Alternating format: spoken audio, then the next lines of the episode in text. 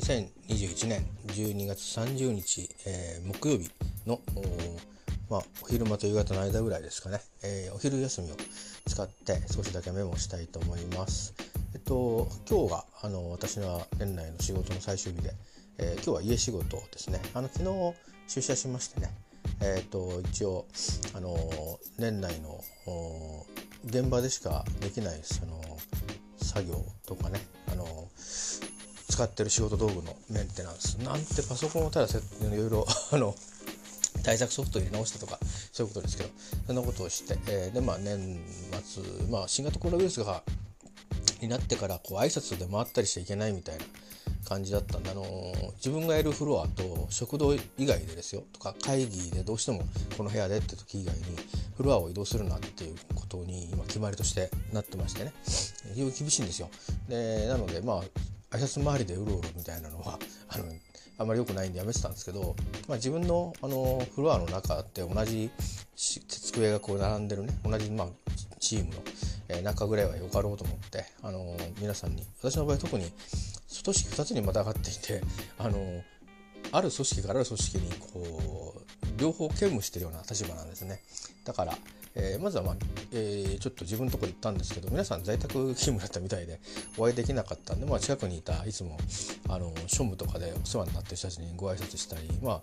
えー、最近うちのところにあの異動になってきた昔後輩だったんですけど 今は上役なんですけどその方にご挨拶したりしてで最後に現場のチームの一番偉い人から、えー、自分の所属している本当のチームチームもいろいろグループがあるんですけどね。まあそのその上の偉い人とかいろいろリーダーの人とか皆さんにご挨拶をいた人にご挨拶を、えー、してきてですね。でまあ、えー、オフィスでの、えー、活動を終えて、えーまあ、ほぼ定時ちょっと過ぎぐらいに出ましたですね。で昨日はえー、っとまあ朝から決めてたんですけどまあせっかく表に出るしといってまあ、やっぱり年末いろいろね最後にあがいてみたんですよ。どっか行こうかと思って。こんなねいろいろテレビであのオミクロン危ないですよとかってねいろいろ言ってる警戒すべきですとかいろいろ言ってる中で。私もそうだそうだと思う一方でいやあったかいとこ行きたいなもう寒いしな とかと思って。でいろいろ探したんですね。でまああの私が行きたいあの沖縄の離島はもう宿がないのでもともとあの無理だっていうのがあってでそしたら意外とですねあの沖縄の本島はねあのー、まあ飛行機代含めてちょっと手が届くような便もあるんですよ。でこれはと思ってねで宿もあるんですよ。でこれはどうかなって思ったんですけど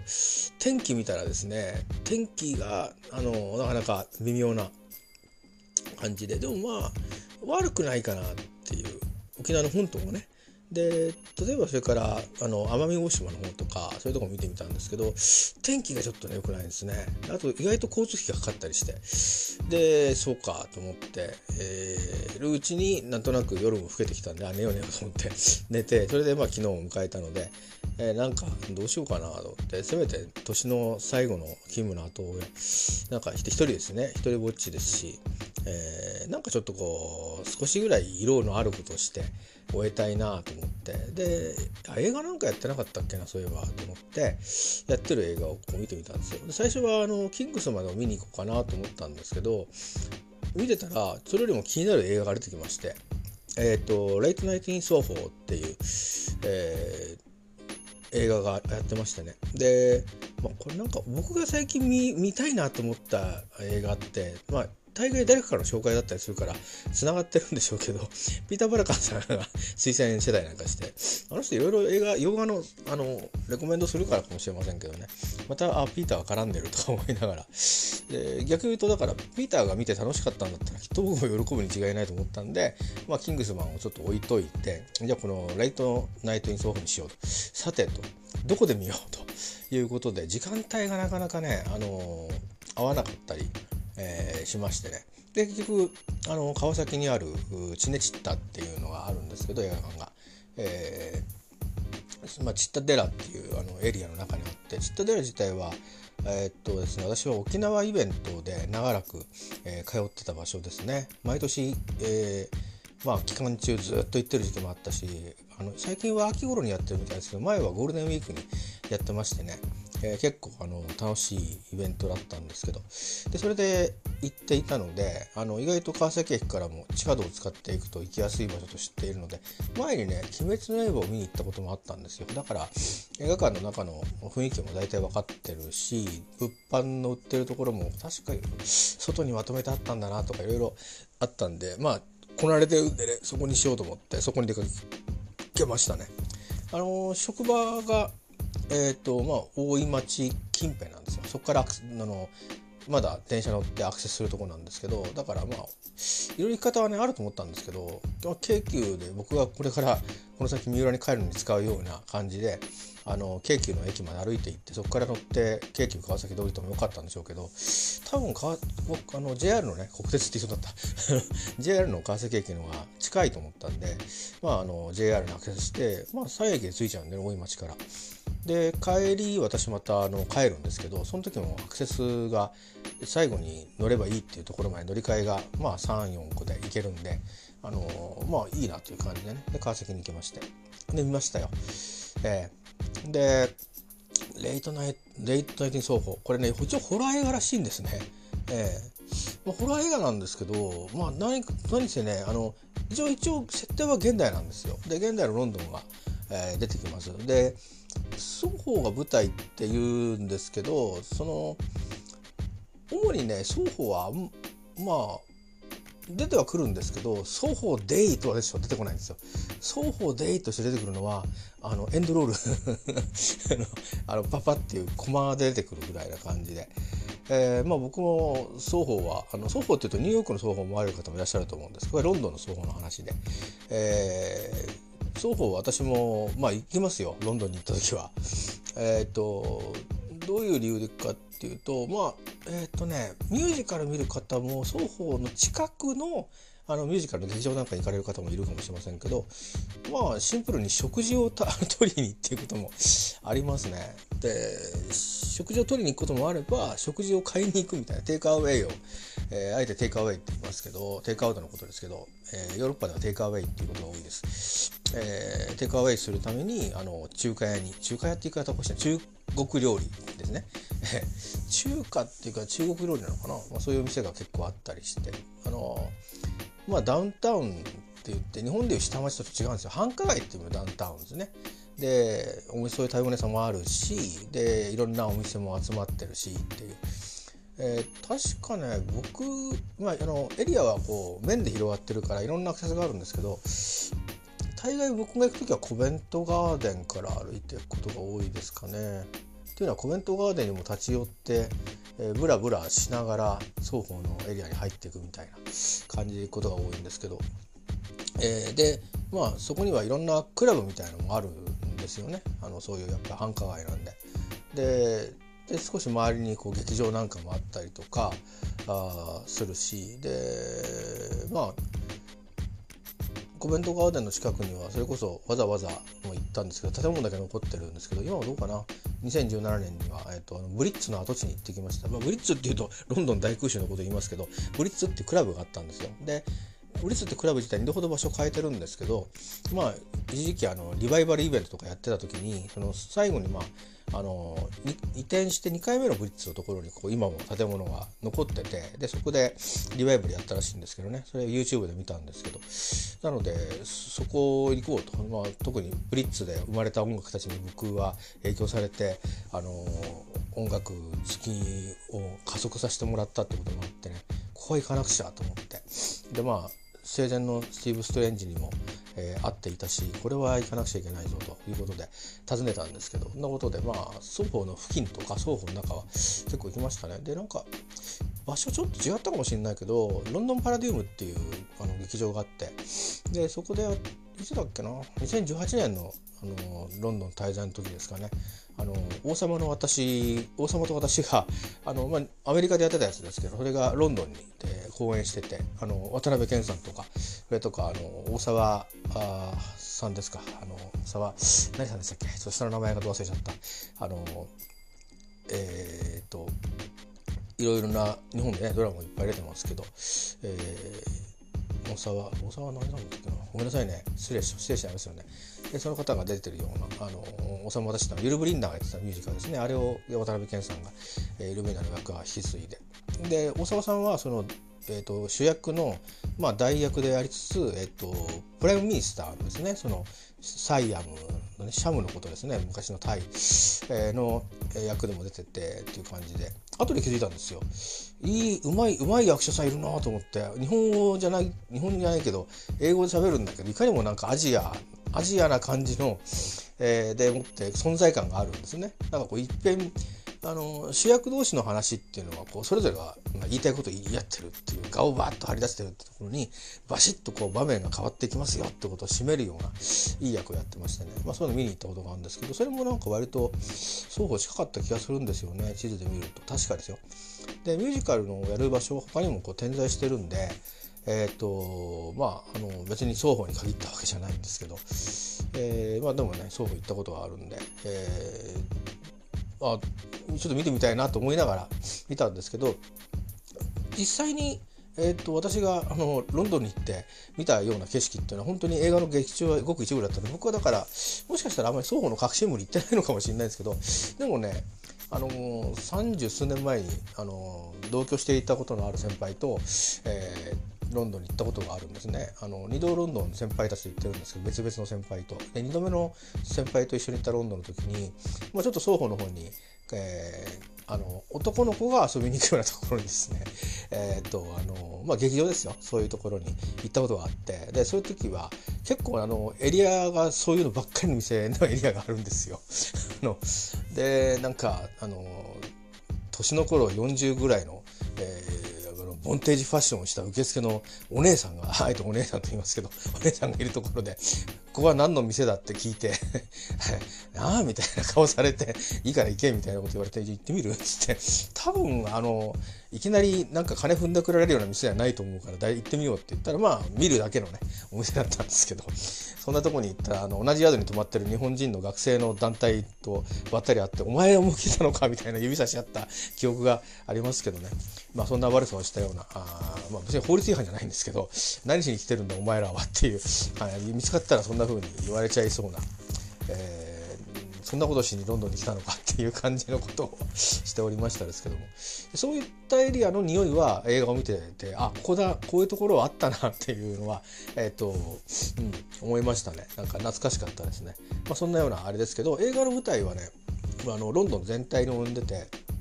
いろんなのまあ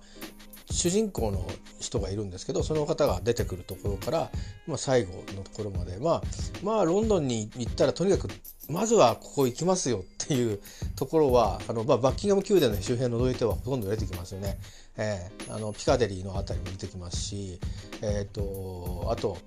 あの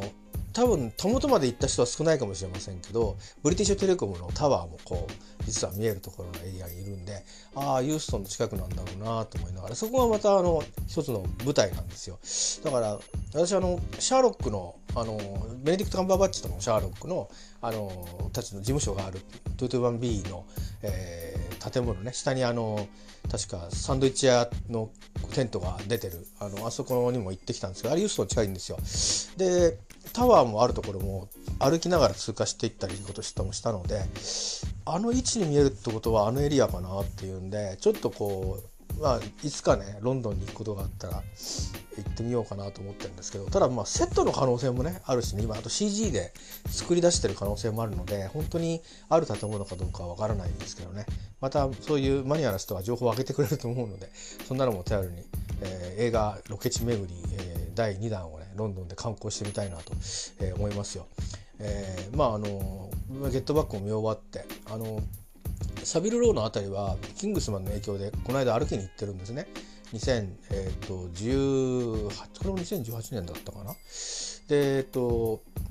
18年だと思うんです19年じゃなかったと思うんだよな。あ、19年かな。それは19年だったかもしれないな。で、サビルローの端っこにあのアップルのその会社があってその上でやってるんでルーフトップのコンサート、えー、なので、えー、っと僕通ってると思うんですけど多分意識しないですれ違通り過ぎちゃってると思うんですよね。だからあのあえて意識してあここだったんだっていう体で行ってみようかなと。それはまあブリッツを訪問したのと同じようなね音楽の、えー、偉い人たちのまあ、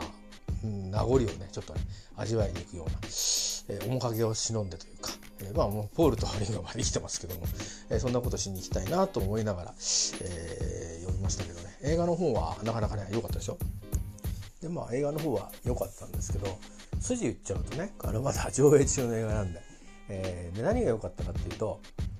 まああのー、ホラー映画でありながらですねで内容もそのあんまりストーリーとしてはその楽しむようなストーリーではないんですけどねそのストーリーは。だからのまあなんだろう。よく考えてみれば切ないような内容なんですけどでもその映像の感じと、まあ、色とかあのカットの割り方とそれから音楽ですね。音楽がねガンガン流れるんですね。これ60年代の音楽だと思うんですけど。でまあだから聞いたことがある音楽がすごく多くて聞いたことがなく意識してこの曲名が誰で誰が歌ってたとかそういうのも、えー、分からない曲もあるんだけどあこれ知ってるっていうのがいっぱい流れます。でそのプレイリストにしてみると すごい曲数があるんですよね。あので中にはそのシーンと音楽だけで成り立ってるようなところもたくさんあって、えー、だしそれからまあ僕は両方のバージョンを聞いたことがあって他にもたくさんバージョンあると思うんですけど洋楽って結構あの今もたまに最近そういう人気出たアーティストたちがいい曲をこうカバーしたりしてそれが人気出たりすることありますけどもともと結構ね例えばあの黒人の歌手の人たちがビートルズの曲を歌ってそれがヒットするとかあのいやなんていうかなビートルズも当初はプレスリーのとかいろんなそのロックンロールの曲を歌ったりしたわけですけどカバーの文化なんですよね基本的にカバーしていくってあいい曲だから俺たちもやろうぜっていう感じの。でそんなのでヒットも出てて例えば一曲でご紹介すると、えー、日本語のタイトルは「ダンス天国」っていうタイトルがなかなか生かすタイトルがついてますけど「、サウザンズ・オブ・ダンスイズ」だったかな。あそういうまあ多分ねオリジナルに近いというのはウィルソン・ピケットのバージョンじゃないかなと思うんですけどあのウォーカー・ブラザーズっていうグループが歌ってそれが大ヒットしたっていうこともあるんですけど僕が初めて出会ったのはなんかね親父がステレオを買った時についてきたテクニックスのコンピレーション版の中にそのウォーカー・ブラザーズの「ラーララララ」ってのが入っててでそれで先に出会ってるんですよ。でそれはねあの昨日ちょっと映画館で聞いたらすごいラウドな感じでかっこよかったんですけど、えーと、僕が聞いた時は割とこうなんか割とこうなんか角が取れたようなアレンジアレンジっていうかサウンドでなってたような印象だったんで当時は。多分それはステレオの音の出しあの音質の調整のせいだったかもしれないんですけどあのだし音量あんまり団地だったんでそんなに大きな音量で鳴らしちゃいけないっていうんでねあのそれ相互のボリュームで鳴らしてたんででまだヘッドホンでガンガン聴くっていう時代ではなくてスピーカーで鳴らすっていう時代だったんでそのせいもあったかもしれないですけど印象だいぶ違ってねあの結構もともとのそのリズムブルースあのいわゆる最近の R&B じゃなくて本当のあのソウルの方のねリズムブルース両方ともソウルか。まあいいか。60年代とかのそのリズムブルースですね。人たちがやってたあのそのウィルセン・ピケットですねそのやってた人のうちの一人のウィルセン・ピケットが歌ってたバージョンのサウンドに近いような感じで。でそのシーンっていうのは実は切ないシーンでもあるんですけどでもそのいかにもその何て言うかなカバーした曲でそれをみんなでわっとこう消費しているっていう。でいうことのなんかうんこととそのシーンの持ってる意味っていうのがこう実はリンクしてるようなとこが結構多くて。音楽が好きでない人は別に普通にはその音楽とシーンが合ってるから雰囲気とかが分かる人は分かると思うし見ててもすごくいろいろ流れが乗れるっていうのもあるけどあの音楽のその持ってるなんか背景とかも多少知ってる人だったら余計にねわあなんかすごい絵方が細かいなとかって思ったりするかもしれないです。でもうそういう感じで息つく暇もなくもう音楽とストーリー展開だけがバーッと続いてってあの終わるんですよ。えー、本当に。で最後にまあ映画のタイトルになった曲が出てくる出てきたんだと思うんです。あの曲聴いてたらあそうなのかって思ったんですけど。で基本的にまああの英語の耳を作るつもりもあってまあイギリスが舞台の映画なんで割とイギリスの人が出てるの多いんじゃないかなと思って行ったんですけど、まあ、結構アメリカの俳優さんも出てたみたいですけどね。でまあ基本的になるべく字幕見れないないように見れないようにってしながら 見てたんですけど最後は音楽流れて歌詞が流れるんで音楽って割とこうみんなあの発音取るのに難しいことがあるんでまあ歌詞見ちゃうこと多いんですけど。で歌詞見てたらあのなんかちょっと笑けてきてあのまあっていうのはえっと、レイトナイト・イン・奏法っていうタイトルの映画でそのタイトルの曲が同じタイトルの曲が最後に流れるんですけど歌詞の聞いてるとサビのところの歌詞がなんか今の自分の曲にぴったりで えっとなんか僕はなんか映画見終わった時にあまりにも音楽の使い方が素晴らしすぎるんでちょっと感動して涙が出てたんですよ。えー、あのじわっとねじわっとうわいい映画だったなと思ってるところに その歌詞のねサビのところの歌詞なんですけど、えー、あ俺のこと歌ってんじゃないまるでみたいな感じの。でしかもまあ、うん、沖縄行きたいなと思ってででも行けないなって言うんでまあじゃあロンドン舞台にして見に行こうかって言って好きなもの好きなものって辿っていった挙句にあの自分の今の境遇のことを歌ってるようなあの歌詞で映画が終わるというね。なんかやっぱ何かあったのかなっていう気になりながらちょっと笑いましたね正直。できすぎだよっていう感じで。だしそうだよそうだよってその歌詞を見てねあのちょっとやや自虐なんですけど思いながら。で映画を見終わってえー、いう感じでしたね。でパンフレットはまだ見直してないんですけど買っただけで、えー、ゆっくりと味わおうかなと思って。まずは音楽探しました。サウンドトラック入れてないかなと思って。で今はまあわざわざサントラック CD で出るのってよほどの映画しかないのでとしては探してみたらちょっとまだ物理的なメディアは見当たってないんですけどとりあえずあの Spotify にプレイリストが上がってたので、えー、今たまたまねあのプレミアム契約してるので今聴けるのでそれをちょっとあのかけて聞いて帰って聞きながら帰ってきました。いやいや聞くとまたそれはそれでね、えーと、あれどのシーンだったっけなっていうのはすぐに思い出せるものと思い出せないものとあのあるんで映画もホラーなんであんまり何度も見るもんじゃないかもしれないんですけどあと23度は見たいかなっていうそのロンドンの舞台なんでねあの見たいなと思います。えー現代と60年代をタイムスリップするような、えー、中で、えー、そことそこがつながってあのホラーが展開するっていうで見終わった感想っていうとあの細かく喋れませんけど僕ダブルセブンの最新作見に行ってるんですよ。映画館に。いつだったかな。忘れちゃったけど。でまああれはもう本当になんていうかああいう娯楽映画のもう対策じゃないですか。でまあそれでもいい悪いとかねいろいろファンとか批評家は言うわけですけど僕なんかはそんなこと言う資格はないのでああそうか007最新作でラビ・マレックも出ててとかって思いながら見に行ってで行ってみたらあなんだろういろいろ日本のモチーフがいっぱい使われてるなと思いながらね、えー、楽しいようななんか複雑なような気持ちでずっと見てたんですけど内容がね結構あのなんていうか今日的なものとテーマが通底してるところもあってたので意図したかどうか知りませんけど重苦しい気分になりながら見てきたんですけど最新作の007はね。まあ好きな女優さんも出てたんで、まあそれはそれで楽しかったですけど。で、昨日のそのレイトナイト・イン奏法の終盤の最後のその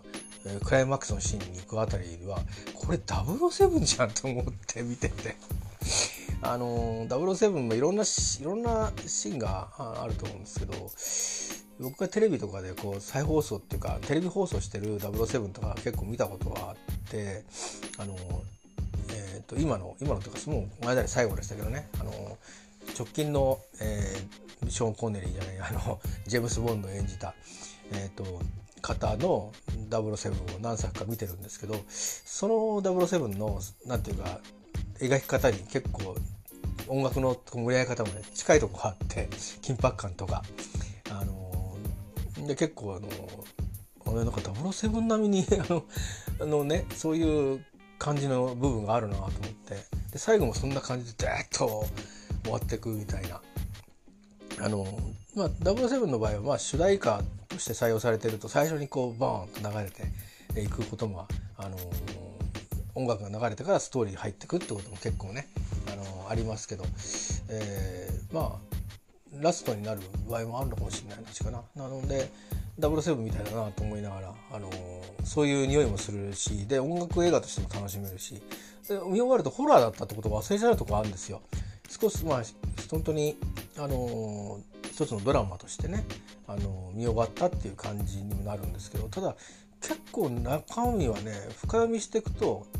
ドラえもんののび太くんの話じゃないですけど深読みしていくといろいろな面で捉えられるんでなかなかあの解釈する側が自由に楽しめるところもあってよかったですね。あとまあとにかくまあシンプルにあのホラーがとかが苦手な人でもそんなにあのスプラッターみたいにあのなんか激しくこう、えー、人はなんか亡くなってったりするっていうシーンがたくさん出てくるわけではないので、えー、まああのそんなに僕はあまりホラーとか好きで見たりしないんですけどそんなに気にならなかったので、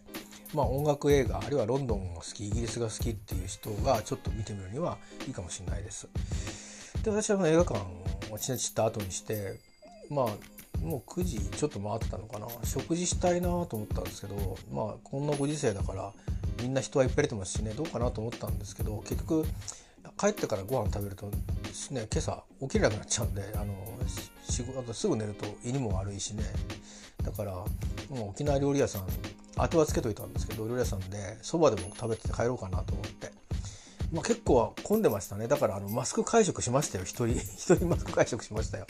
であのまあ青森を、えー、2杯ほどねいただきつつそばを頼んで。もうそれだけで帰ってきましたからね。あのまあでもまあ居酒屋さんであのそばであの2杯ぐらい青森飲むと、まあ、大体これぐらいの値段だろうなと思いながら、えー、いたんですけど少し安かったですね。だからまああのお財布にも、えー、優しくて良かったですのでまあそばも沖縄そばはその塩分のラーメンとか汁物っていうのも結構塩分入ってるんですよ。ラーメンとか沖縄そばとかって。カップラーメンもそうなんですけど、えー、まあだから少しわざわざ食べに行ったりしなかったんですよね。で特に沖縄そばはね沖縄そばの上に乗ってるいろんな肉がありますけどそのうちの三枚肉ってやつは7月にあの亡くなったえっ、ー、と柳家小三治さんの、まあ、落語とトークショーみたいのがあってそれで有楽町に行った時にワッシャショップに寄って買ってきてしばらく食べてたりしたりあとは9月にあの、まあ、入院の合間でね、まあ、体顔麻痺になっちゃってあのでしばらく会社に通うことがなくなるから家仕事になっちゃうからっていうんで定期を払い戻しするようにって言われて 急ぎそのまあ私の近いエリアにそういう払い戻しができる駅まで、えー、行った時に物産展やっててそれで買ってきたやっぱり三枚肉みたいなのをですね、あのー、解凍しいし食べたりあとはカップラーメンの沖縄そばを食ったのが最後かな。だから本当沖縄そば屋とか沖縄料理屋さんでそば食べるのは何年ぶりかっていう感じだったと思うんです多分。おそらく。思い出せないだから前回沖縄行ったのが最後かもしれないっていうぐらいで、えー、そうすると相当前なんですけど2016になっちゃうんで5年ぐらい食べてないことになるんだけど遠くから食べてるような気もするんですけどもね。あの多分その後のえっ、ー、ともしかしたらそれこそちねちった寺であったあの沖縄イベントであの出店みたいなとこで買って食べたのが最後かもしれないですけどね。でもなんか胡椒つけて食ったの相当ぶりだったんであやっぱうめえわと思いながら。でそれと 泡盛を飲みながらそば食ってたんでなんだか酔っ払いみたいな感じですけど。まあその青森も割とあの甘い味が特徴的な青森がねあって石垣島の青森飲みたかったんですよ。で飲みたい銘柄がなんかグラスでは出てなくてボトルになりますっつって持って帰ってもいいしキープしてもいいって言われたんでじゃあそれ入れるって言ったら「あすいません品切れです」って言われて「あれそっか石垣島の青森飲みたいんだけどな」って言ってそのグラスのリストにはなかったんですよあの石垣島の青森は。で八重山で言えば与那国島の青森はあったんですけど花酒だったんで60度のちょっと今日は飲める飲む気分じゃないんだよなと思ってさらっと飲みたいんだよなと思って話してたらグラスにできるやつありますかね?」って言って「いや制服です」って「まあ、制服いいんだけどな。ちょっと今日は制服の気分じゃないんだよな」と思って。うん。なんかちょっとこう一癖あるやつが一癖というかあの軽く癖があるやつがいいんだよなと思って。あの制服ってすごくねあっさりとしてカラッとする頼み牛で夏に飲むのが好きなんですよ。だからのがないかなと思ったら「八重線グラスできます」って言うから「ああじゃあそれそれ」って言って。八重線も美味しいんですけどね。あのストレートで飲んでも甘くて。美味しいんですけどまあ癖があるって方もいますけど僕は結構好きなんですよ八重線がね。あの八重線っていうのを知ったのはあの宮沢和美さんっていうブームのボーカルだった方が八重線をなんかエッセイかなんかで書いててあいつか飲んでみようなんて思って行って現地で飲んだんですけど、まあ、美味しくてね。でそれとあの昨日のそばはかつおだしのそばだったんですけど、えー、それの塩気とねあの一緒に飲むと引き立つんですよねまた酒のね味がね。あのそれを飲んでっていうよりもなんかなんか消し合って強いところが残るので味わいは楽しめてあの良かったですね。で八重瀬もあうまいなと思って水割りで飲んだんですけどいつもロックで飲んじゃうことが多いんですけどね、えー、昨日はまあ食事として一緒に食べるからまあ水分でね多少ちょっと希釈した方がいいんだろうなと思ったんでさらっと飲みたいなと思ったんで水割りにしたんですけどまあ美味しかったですよ2杯ぐらい飲みましたけど。1杯の値段が安かったんで助かりましたね。うん、でなあっちも商売ですからそんなに毒々ついじゃいないと思うんですけど最後の1杯はね見てたらねちょうどねそこで瓶が開くとこだったみたいでしこたま入れてくれたみたいなんですけどそんなに酔うこともなくねあのそのままなんかいろいろ用事して寝ましたね。だからちょうどよかったんじゃないでしょうか。アルコールで強くなってるわけがないので私の場合あの酒には内臓がね弱くなってますから多少肝臓の機能はあの前よりも良くなってるかもしれないですけどでももともと痛めつけてきた逆に値が良くなってるだけのことですからね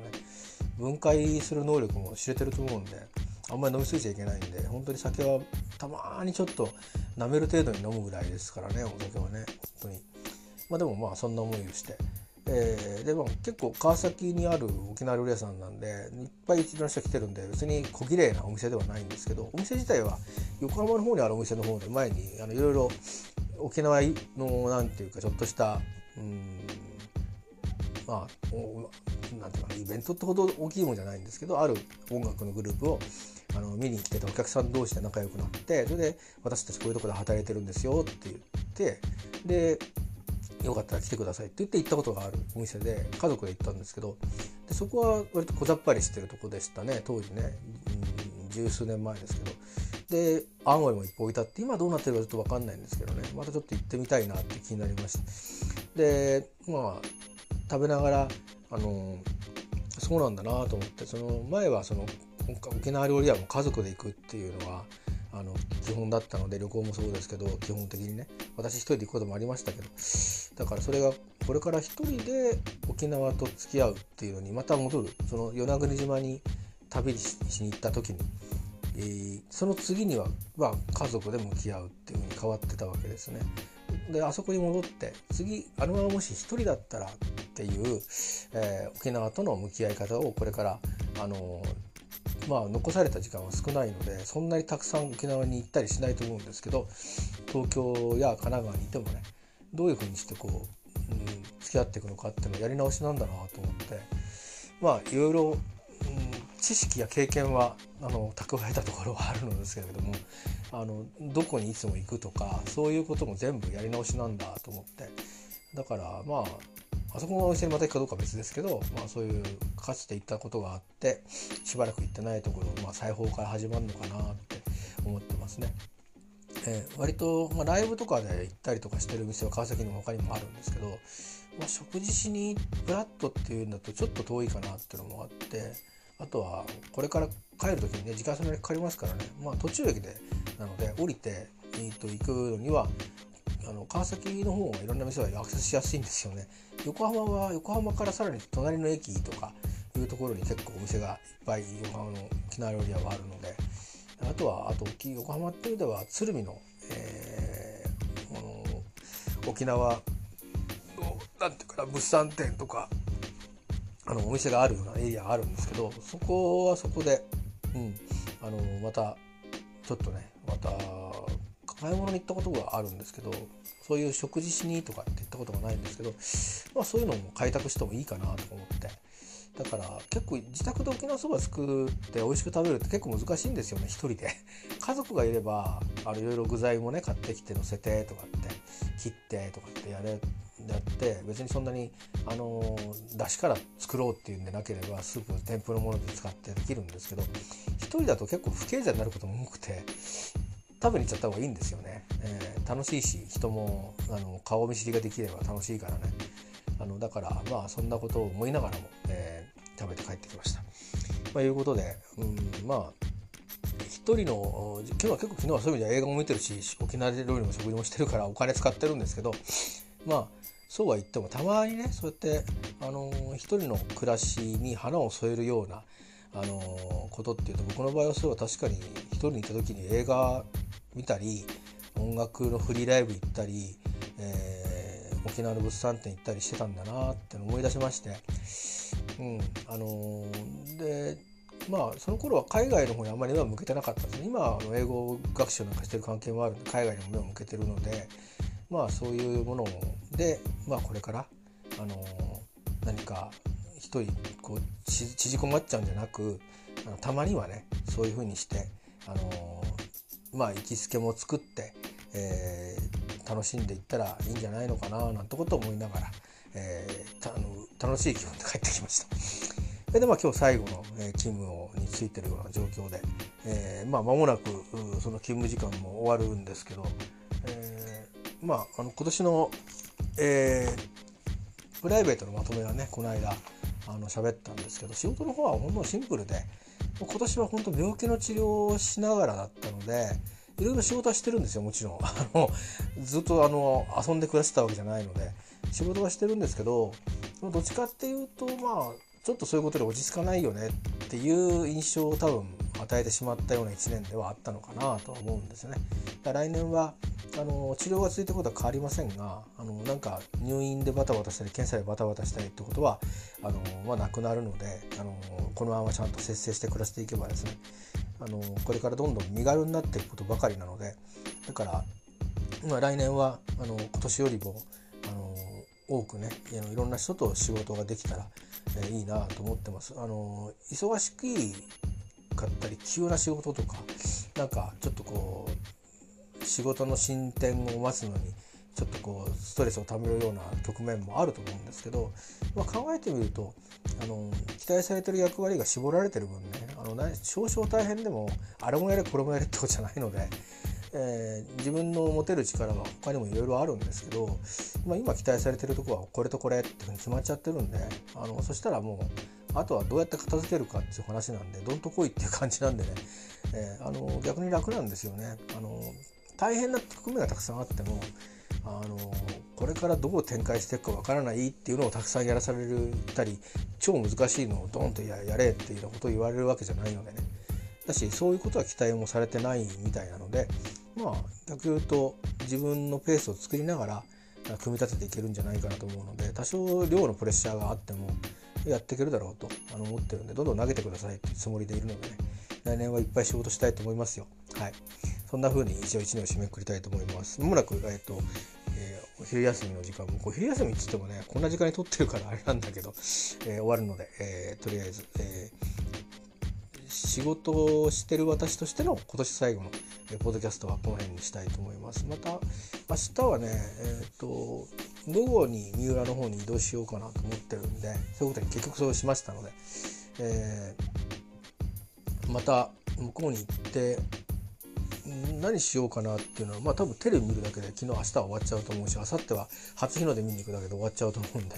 で帰ってくるかもう一晩泊まるかはまあ向こうに行ってから決めようかなと思ってるので、えー、またポッドキャストするかもしれませんし、えー、なんかどっかで撮った音を、うん、まとめてあげるかもしれませんし、えまたあの皆さんにお目にかかりたいと思いますがあのまあ次いつになるかあのわからないので一応あの良いお年をと申し上げておきたいと思います。では